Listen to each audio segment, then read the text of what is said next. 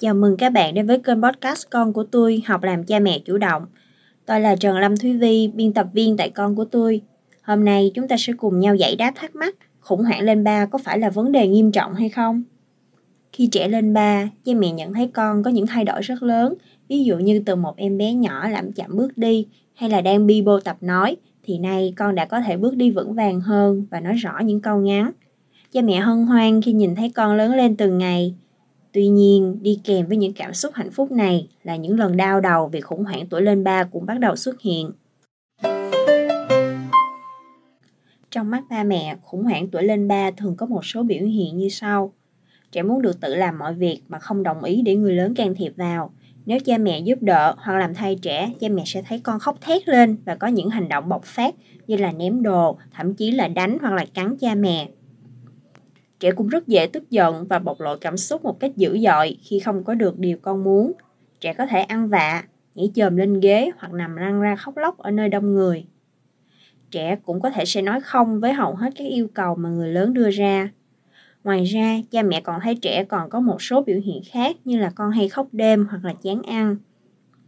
Khi nghe đến từ khủng hoảng, hẳn cha mẹ nào cũng cảm thấy rất là căng thẳng chúng ta thường liên tưởng khủng hoảng gắn với những điều rất kinh khủng và tiêu cực. Tuy nhiên, khủng hoảng lên ba là một cột mốc phát triển quan trọng, là cơ hội để trẻ học được những cái kỹ năng cần thiết. Khủng hoảng lên ba là từ khóa được dùng để mô tả các biểu hiện đặc trưng của lứa tuổi này. Như tôi vừa đề cập ở trên, đặc điểm của con là thường xuyên giận dỗi, nói không với người lớn và muốn tự làm mọi việc. Vậy với các vấn đề nêu trên thì khủng hoảng tuổi lên ba có phải là một vấn đề nghiêm trọng hay không? Sở dĩ cha mẹ cảm thấy lo lắng khi con chuẩn bị bước vào giai đoạn này là vì mức độ của cơn giận dỗi và hành vi hung hăng của con rất cao. Cha mẹ rất là khó để chấp nhận được em bé đáng yêu hay cười ngày nào, giờ đây lại thường xuyên cáu kỉnh. Giai đoạn này không chỉ mô tả đặc điểm phát triển của trẻ, mà còn mô tả cả tâm trạng của cha mẹ khi đối diện với cảm xúc dữ dội của con. Nhưng mà cha mẹ cũng đừng lo lắng quá vì đây là một giai đoạn phát triển bình thường ở hầu hết các trẻ. Sau một khoảng thời gian thì những cơn giận dỗi này cũng sẽ qua đi và những hành vi hung hăng cũng sẽ dần biến mất. Sở dĩ trẻ lên ba thường xuyên có những đặc điểm như vậy là vì thứ nhất là con đã biết đi nên con muốn tự tìm hiểu thế giới xung quanh, muốn tự mình khám phá khả năng của bản thân nên con muốn tự làm mọi thứ và thử mọi hành động với đồ vật xung quanh Ví dụ như là con có thể ném, có thể cắn, có thể kéo đồ vật. Thứ hai, lúc này con cũng đã nhận biết được con là một cá thể độc lập. Nhu cầu độc lập của con cũng đang dần phát triển, nên con thích tự làm mọi việc hoặc bắt chước làm như người lớn. Và con cũng sẽ nói không với hầu hết các yêu cầu của cha mẹ. Thêm nữa là con đã biết nói, tuy nhiên từ ngữ của con vẫn còn rất là ít, không đủ để diễn đạt trọn vẹn điều mà con muốn. Nên con cũng rất dễ bùng nổ cảm xúc và bộc phát hành vi gây hấn. Và cuối cùng là có thể con cũng đang thu hút sự chú ý của cha mẹ. Vì lúc này con vẫn còn rất nhỏ nên muốn cha mẹ dành hết sự quan tâm và yêu thương cho mình.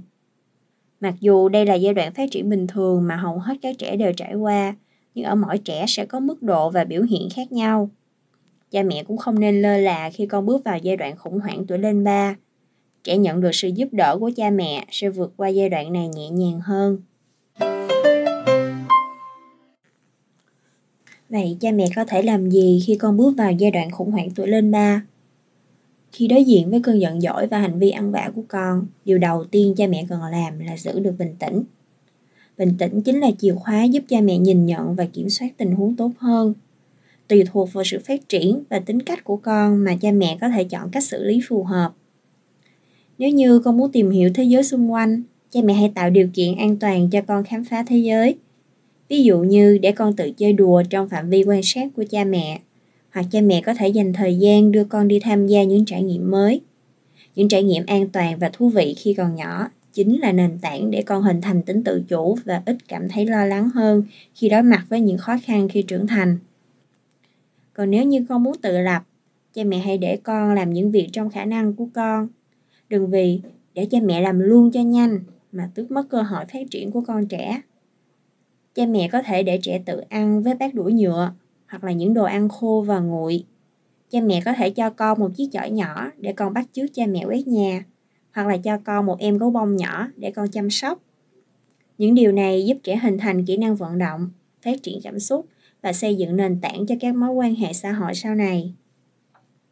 Còn nếu như con chưa thể diễn đạt được điều con muốn và chưa biết cách bộc lộ cảm xúc, cha mẹ hãy nhẹ nhàng hướng dẫn cũng như làm mẫu cho con cách xử lý phù hợp.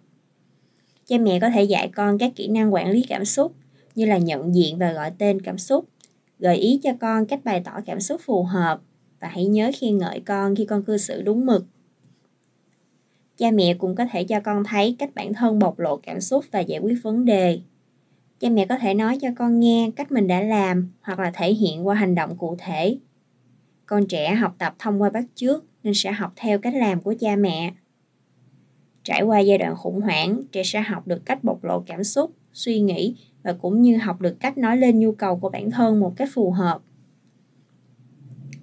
Còn nếu như trong tình huống con nổi giận hoặc ăn vạ để thu hút sự chú ý của cha mẹ, cha mẹ có thể phớt lờ hành động đó của con. Tuy nhiên, vẫn cần đảm bảo an toàn cho con. Khi cơn giận dỗi qua đi, cha mẹ hãy quay lại quan tâm con và nói về việc con đã bình tĩnh trở lại như thế nào. Thay vì tập trung vào những hành động bộc phát của con, cha mẹ hãy chú ý đến những hành động tích cực của con. Điều này giúp trẻ hiểu rằng cha mẹ sẽ chú ý đến trẻ khi trẻ làm điều hay. Bên cạnh đó, cha mẹ cũng cần thường xuyên thể hiện tình cảm và nói cho trẻ biết cha mẹ yêu thương trẻ nhiều như thế nào. Cho dù có chuyện gì xảy ra đi chăng nữa thì cha mẹ vẫn sẽ luôn ở bên cạnh trẻ. Khi cảm nhận được tình yêu thương của cha mẹ, trẻ sẽ cảm thấy an toàn và ít quý khóc hơn. Đây cũng là cách cha mẹ gắn kết tình cảm và trở thành chỗ dựa tinh thần cho con khi còn nhỏ cũng như khi trưởng thành. Khi có cha mẹ ở bên cạnh giúp đỡ, trẻ sẽ vượt qua giai đoạn căng thẳng này nhẹ nhàng hơn. Tuy nhiên, trong một số trường hợp, khủng hoảng tuổi lên 3 không còn là đặc điểm của giai đoạn phát triển bình thường. Cha mẹ có thể quan sát thấy một số biểu hiện sau đây. Con cư xử thô bạo với người khác, ví dụ như con có thể đánh, cắn, khạc nhổ, la hét hoặc là ném đồ vào người khác. Con cũng có thể tự làm đau chính mình, con tự đánh, tự cắn bản thân, nín thở đập đầu đập tay vào tường. Và cơn giận của con kéo dài hơn 25 phút và con rất khó để bình tĩnh trở lại sau cơn giận dỗi của mình. Khi nhận thấy con có những biểu hiện trên, cha mẹ có thể tìm đến các nhà chuyên môn như là nhà chuyên viên tâm lý hay là bác sĩ nhi khoa để thăm khám cho con, cũng như được tư vấn cách giúp đỡ con hiệu quả. Trẻ được chăm sóc đúng cách càng sớm thì càng có lợi cho sự phát triển của con các nhà chuyên môn cũng có thể giúp cha mẹ giảm bớt áp lực khi đối diện với cơn khủng hoảng của con. Khủng hoảng tuổi lên 3 vốn không phải là một vấn đề nghiêm trọng. Hầu hết các trẻ đều sẽ trải qua giai đoạn này để có những bước phát triển mới ở giai đoạn tiếp theo. Ví dụ như biết cách điều chỉnh cảm xúc, học được cách giao tiếp phù hợp và biết nói lên nhu cầu của bản thân. Cha mẹ cần giữ được bình tĩnh để giúp trẻ vượt qua giai đoạn này một cách nhẹ nhàng hơn. Tuy nhiên, không phải vì đây là sự phát triển bình thường mà cha mẹ có thể lơ là. Con trẻ vẫn rất cần cha mẹ ở bên cạnh để yên tâm lớn lên và học được những kỹ năng mới. Các nhà chuyên môn cũng có thể hỗ trợ cha mẹ kiến thức và phương pháp đối diện với cơn khủng hoảng của con, cũng như giúp cha mẹ phân biệt được đâu là sự phát triển bình thường và đâu là dấu hiệu cần đưa con đến gặp nhà chuyên môn để thăm khám. Con của tôi luôn đồng hành cùng bạn trên hành trình làm cha mẹ này Tập podcast được tổng hợp từ một số bài viết trên ứng dụng con của tôi. Linh bài viết chi tiết được giới thiệu trong phần mô tả của tập podcast. Cảm ơn chuyên gia Linh Phan và chuyên gia Tú Anh đã hỗ trợ nội dung bài viết này. Cảm ơn các bạn đã quan tâm và theo dõi. Hẹn gặp lại các bạn ở các tập sau.